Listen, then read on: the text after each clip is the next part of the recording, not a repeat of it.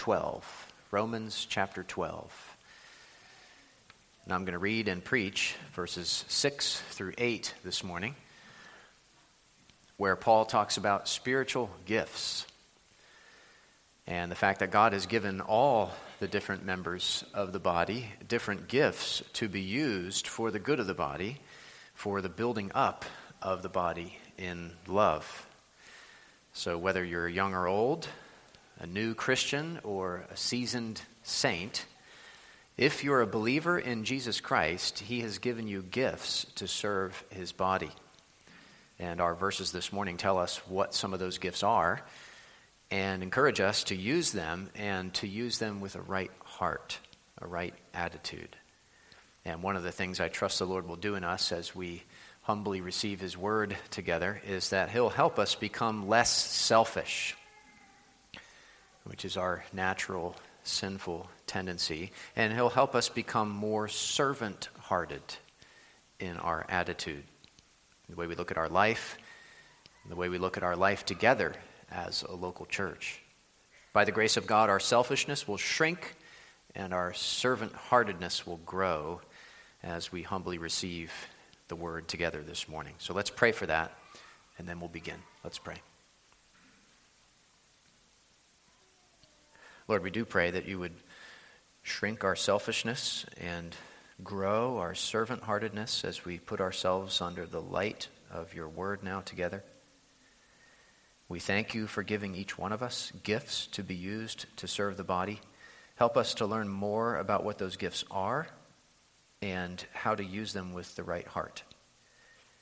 And we thank you most of all for the fact that they are gifts, gifts of grace, given to us because of your gracious work on the cross for us.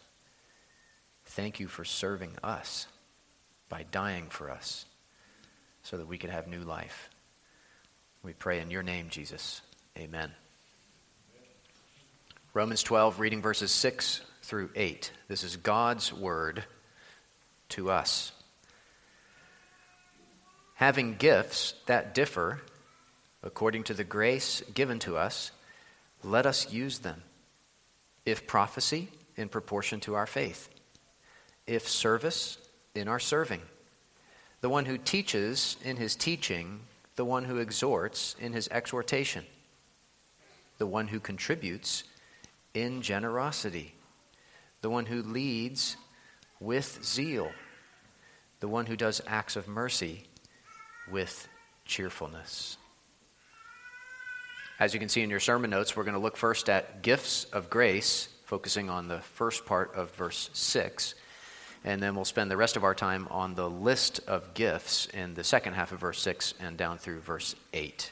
So, gifts of grace, and then the list of gifts that Paul gives us. He says in the first part of verse 6 there, having gifts that differ according to the grace given to us, let us use them. Let us use them. So, as a body, as a local church, we have gifts that differ according to the grace given to us. Just like a physical body has various parts that differ from one another, and yet at the same time are all important and useful to the whole body, so we, as a church, as the body of Christ, have gifts that differ according to the grace given to us by God. We're called to use those gifts to serve the body, to build up the body in love. And I think it's important for us to realize that God has given each one of us gifts as believers. Paul says, having gifts that differ according to the grace given to us. Or as he put it back up in verse 3, each according to the measure of faith that God has assigned. Each. We've all been given gifts to serve the body. Whether you've been a Christian for many decades or you've become a Christian only just recently, God has given you spiritual gifts according to the grace given to you to use to serve the body that you're a part of. Children and elderly members and empty nesters and teenagers and college students and young married couples and singles of all ages, all of us who are believers in Jesus Christ have been given gifts by Christ to use to serve his body. There's no such thing as a giftless church member. If you're part of the body, you have a function to fulfill. You have been given gifts by the giver. And notice Paul says we have gifts that differ according to the grace given to us. These are gifts of grace, which is to say, we haven't earned them and we don't deserve to have them. That's why they're called gifts, because they're given to us by grace, by the unmerited favor of God. And I think one of the implications of that is that God gets the glory when we use our gifts. He's the one who gave them to us, so he's the one who gets the glory when we use them. The giver gets the glory, as it's been said. The exercise of gifts is meant to bring glory to the giver, not the exerciser. Using our gifts to serve the body is fulfilling, but self fulfillment is not the goal. Using our gifts to serve the body is encouraging but personal encouragement is not the goal. The goal of our gifts is the glory of God and the good of the body. God has given us gifts by His grace and for His glory. Now, at this point, you may be asking the question well, what are the gifts? And how do I know which ones I have? I imagine that some of you, at some point in the past, have filled out one of those spiritual gifts assessments or questionnaires or inventories, and perhaps you found them helpful, or maybe not, I don't know. I don't think we necessarily need to fill out a spiritual gifts assessment in order to discover and use our gifts. God's people down through the ages have seemed to get along just fine without spiritual gifts assessments. Of course, they can be helpful but I think it's important to say that they can also be harmful, potentially. They can give us a wrong understanding of the gifts theologically. They can give us a wrong idea of what our particular gifts are. They can give us a false sense of absolved responsibility if we don't possess a certain gift. The classic version being something like, well, evangelism's not really my gift. See, the, the questionnaire says so right here. Not recognizing that all Christians are called to evangelize. Used rightly and discerningly, perhaps spiritual gifts assessments can be helpful. But I think a better way is to study the Bible prayerfully, to look for opportunities to serve the body, and then just to jump in somewhere and start swimming and trust God to lead you and guide you as you serve and to help you discern as time unfolds how you can best serve the body. Sort of like a baseball player who's not sure what position he should play, uh, but instead of staying in the dugout, waiting until he's sure, he tells the coach he's happy to play wherever he's needed, and perhaps he plays different positions over time as he uh, works to find the one he's best at. So I would say, don't stay in the dugout, get in the game, and trust God to lead you and guide you over time into the right position. And notice what the command is in the first part of verse 6. Having gifts that differ according to the grace given to us, let us use them. That's the command in verse 6. Let us use them. The gifts aren't supposed to be like trophies that sit on the shelf and gather dust. They're supposed to be like tools that are used, like a broom or a rake. They're not meant to sit there, they're meant to be put to good use to serve the body. And unlike some tools, our gifts get sharper with use, they get stronger with exercise. So let us use them. Let us use them in the strength that God supplies. Now, there are seven gifts listed here, though I don't think seven is meant to signify completeness here, like it is so often in the book of Revelation, because this actually isn't a complete list of the gifts. It's not an exhaustive list, it's a representative list, a representative sample of spiritual gifts. There are other passages in the New Testament where the various gifts are mentioned, and the easy way to remember them is by the numbers 12 and 4. 12 and 4. So Romans 12 and 1 Corinthians 12, and then Ephesians 4 and 1 Peter 4. And let me show you them. Turn ahead to 1 Corinthians 12 for a minute, or you can just listen as I read. 1 Corinthians 12, I'll start at verse 1, and then I'll read select verses from the chapter. 1 Corinthians chapter 12, verse 1.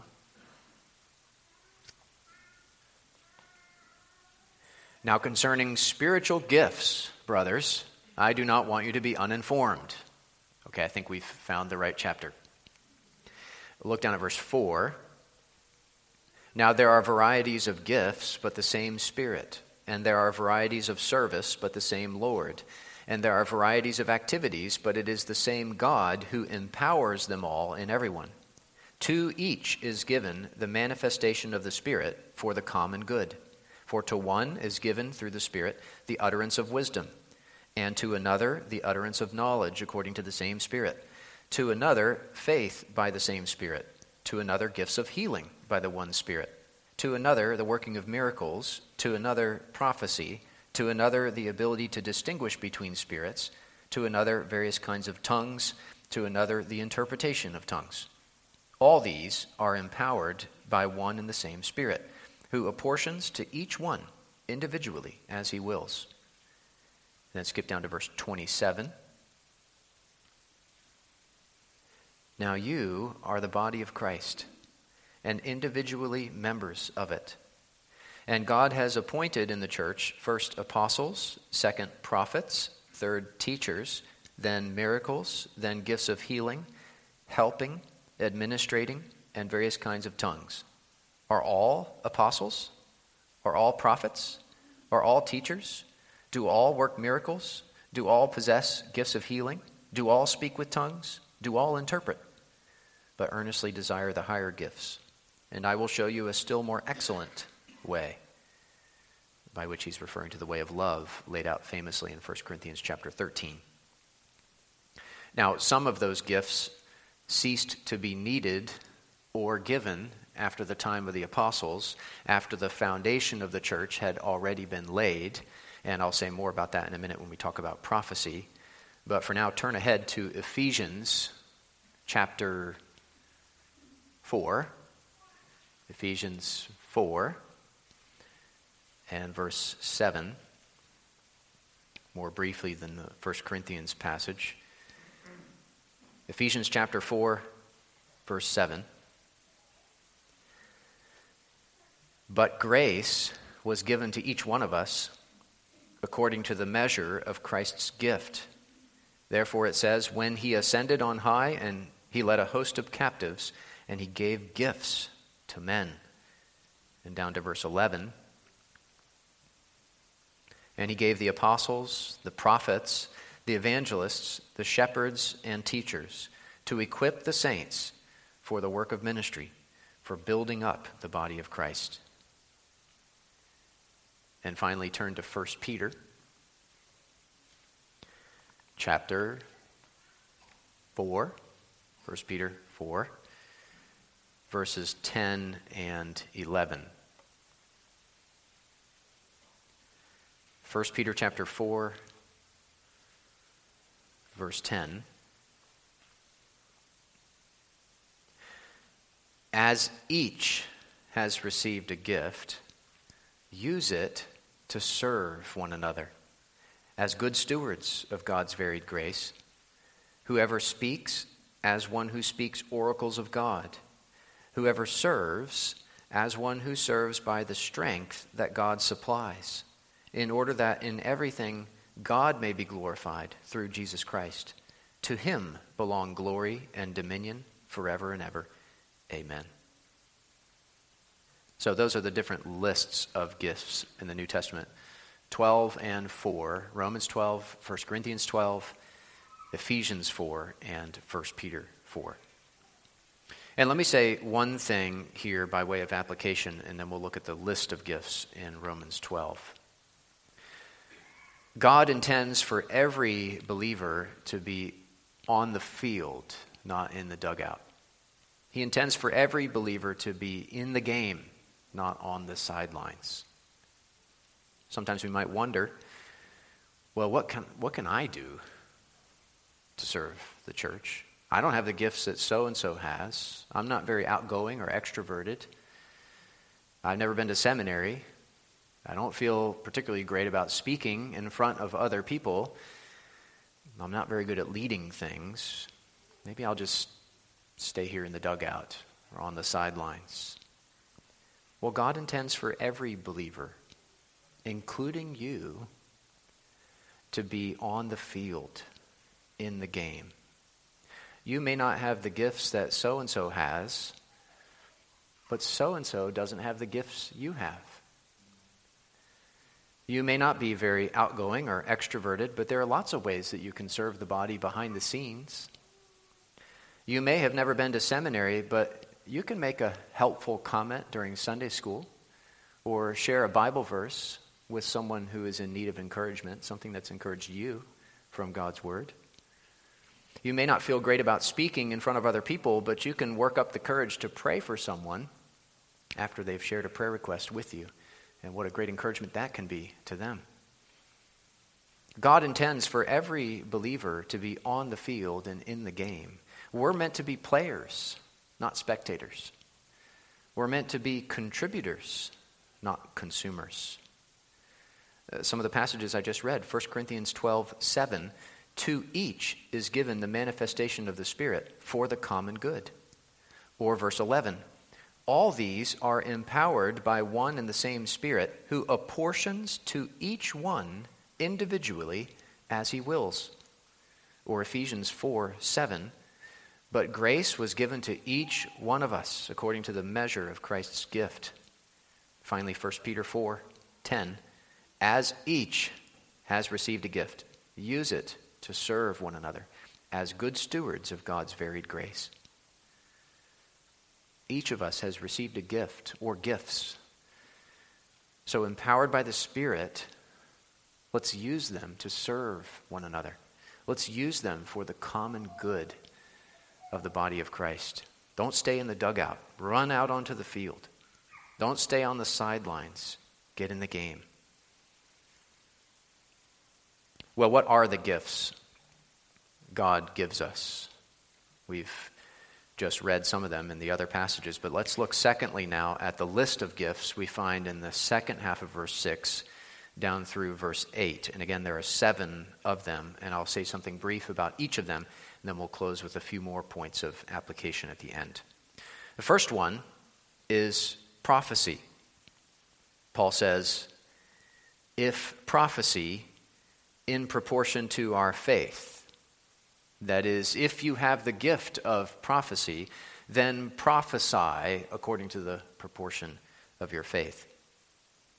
Now, there are different views on what prophecy and the gift of prophecy is referring to, but it seems clear to me that it was a gift and an office that was active during the time of the apostles while the foundation of the church was being laid. But after the time of the apostles, it's no longer active or needed in the church. Paul says in Ephesians 2:20 that the church, the household of God, is built on the foundation of the apostles and prophets. So the foundation's already been laid and now we're building on top of it. The foundation does not need to be laid again. And since the foundation doesn't need to be perpetually laid, the offices of apostle and prophet don't need to be perpetually active. The study note in the Reformation Study Bible puts it this way, helpfully. The foundation of God's house was laid once for all by the New Testament apostles and prophets. The fact that they make up the foundation of the church is an indicator that these offices have passed away. Since the foundation has been laid, there is no longer any need for apostles and prophets in the church. Until Christ returns, the church will build on this foundation, not by adding new revelation, but by coming to an ever fuller understanding of what the apostles have given us and an ever more faithful application of their teaching to believers. Scripture is sufficient. God's word is enough. We don't need more revelation than the revelation God's already given us. The word count in the Bible is exactly right, and we don't need to add to it. And if we're discontent with the incalculable riches God has given us in the Bible, as we sometimes are, well, then the problems are discontentment, of course. The problem's not the Bible. If the heir of Bill Gates is discontent, the problem's with the heir, not the inheritance. What do we sing together? How firm a foundation, you saints of the Lord, is laid for your faith in his excellent word. What more can he say than to you he has said, to you who for refuge to Jesus have fled? Secondly, Paul says in the first part of verse 7 if service in our serving, that is, if you have the gift of serving, then serve. Use it in serving. If you're a hand, don't try to be an eye. Be content to be a hand. Be the best hand you can be. Don't try to be someone you're not. We need you to be you, not someone else. Who God's made you to be in creation and redeemed you to be in Christ and gifted you to be in the body. If service in our serving. Now, Paul may be referring to the office of deacon here for a few different reasons it's hard to be sure, but we can be sure that we are all called to serve. We're all called to serve the Lord. Paul says down in verse 11 Do not be slothful in zeal, be fervent in spirit, serve the Lord. Don't serve the Lord like a sloth, serve the Lord like a gazelle. And we're also called to serve each other. Galatians 5:13 for example, through love serve one another. We're all supposed to serve, to serve the Lord and to serve each other. We're not supposed to serve ourselves or expect others to serve us. Our expectation should be to serve like our Savior. We should come into church like Christ came into the world, not to be served, but to serve. Third and fourth ones we'll take together, second half of verse 7. The one who teaches in his teaching, the one who exhorts in his exhortation. That is, if you have the gift of teaching, use it to teach. If you have the gift of exhortation, use it to exhort. Teaching and exhortation are functions that are primarily fulfilled by church elders, but secondarily by church members by the whole church. Since we're called to teach and admonish one another colossians 3.16 or as paul says in romans 15 verse 14 i myself am satisfied about you my brothers writing to all the believers that you yourselves are full of goodness filled with all knowledge and able to instruct one another. Those who teach and exhort don't produce the word as in prophecy. They proclaim the word that's already been produced and apply that word to people's lives. So when you teach and exhort, you're not the one writing the letter, you're the mailman delivering it. You're not the cook in the kitchen making the food, you're the waiter serving it to others. It's God's word that we teach each other. It's God's word that we exhort each other to follow. Fifth, number five, call it verse 8b. The one who contributes in generosity. Now, there's a slight shift here in mentioning the final three gifts in the list. Paul focuses not so much on that we should use them as on how we should use them. He says the one who contributes should contribute how? Generously. And of course, whether you have this particular gift by God's gracious providence or not, we're all called to contribute generously, no matter our means. Like the Christians in Macedonia in 2 Corinthians 8 1 through 4, we want you to know, brothers, about the grace of God that has been given among the churches of Macedonia.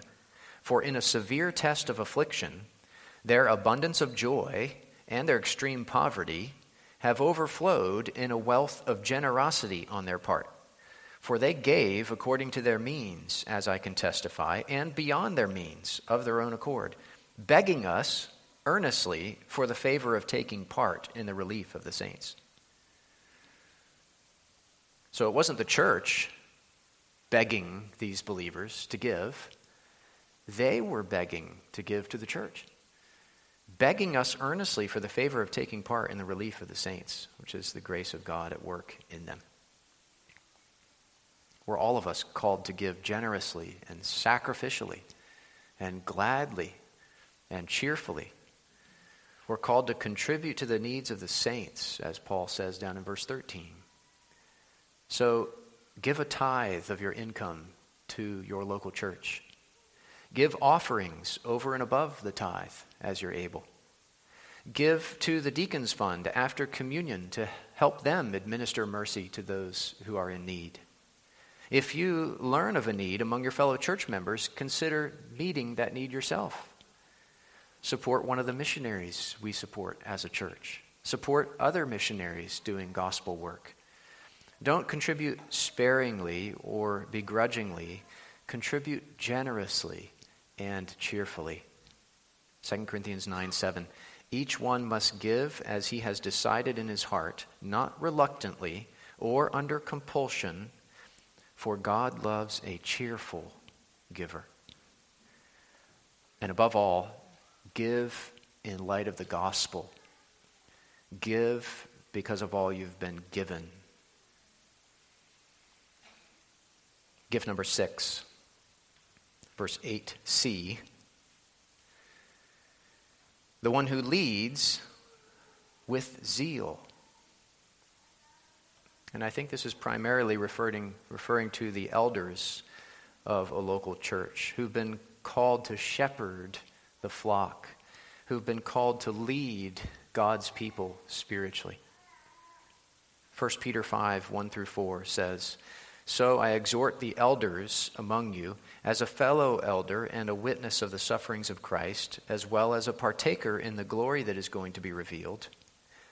Shepherd the flock of God that is among you, exercising oversight, not under compulsion, but willingly, as God would have you, not for shameful gain, but eagerly, not domineering over those in your charge, but being examples to the flock. And when the chief shepherd appears, you will receive the unfading crown of glory. Your elders here at CRPC are called by God to lead you, dear congregation. We're not supposed to domineer over you. That would be abusing our authority. Nor are we supposed to be passive or permissive or cowardly that would also be abusing the authority God's given us to protect you and to build you up. We're not supposed to over lead you or under lead you. We're supposed to lead you, to shepherd you spiritually, to exercise oversight of you, and to set a godly example for you.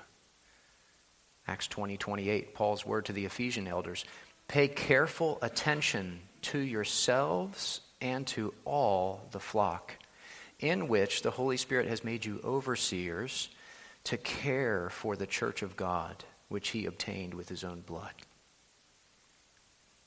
So pray for us, please, as we seek to lead you like Christ leads us, as we seek to shepherd you as the chief shepherd shepherds us.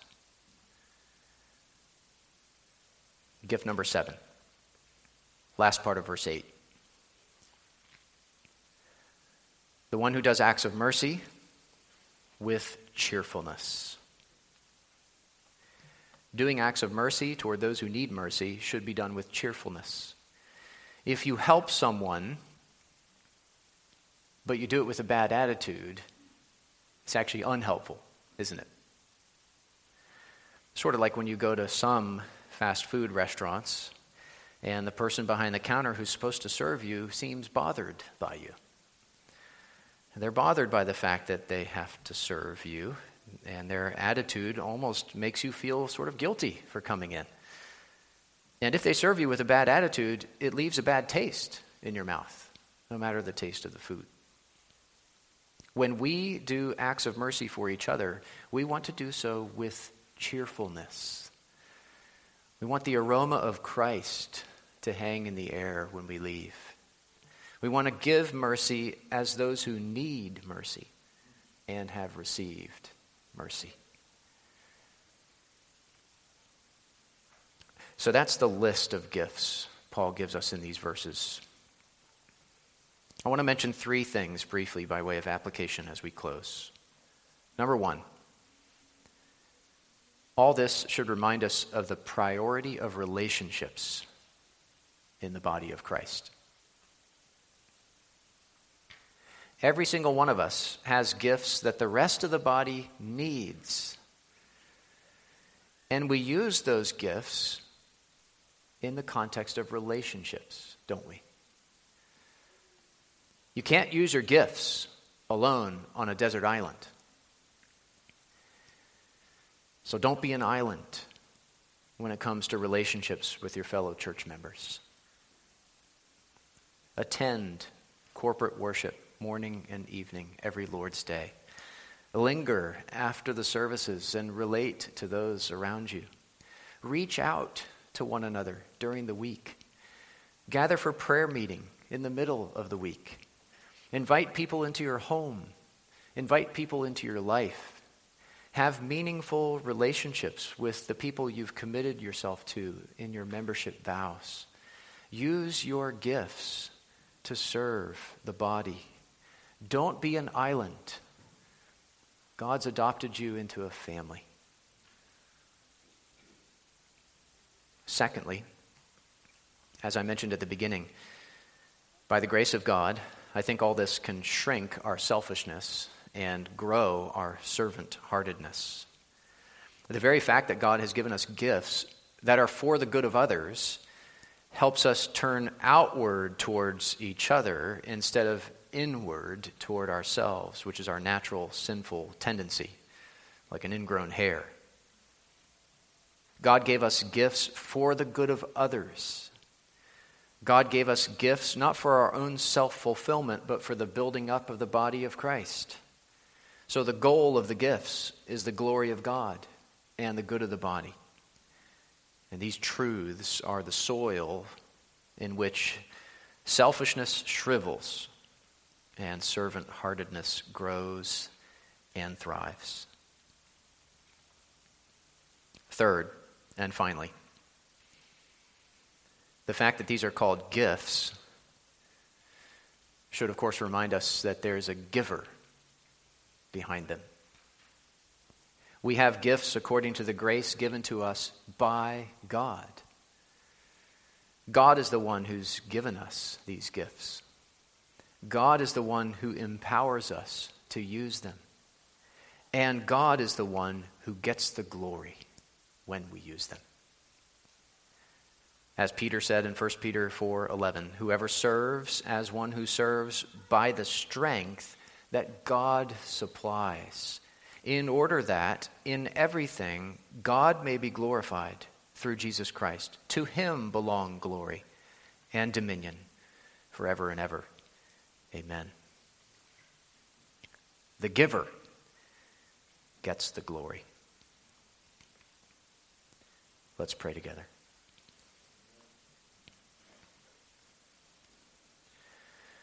Our God, we thank you for giving each one of us gifts to serve the body. Please empower us to use them for each other's good, and most of all, for your glory.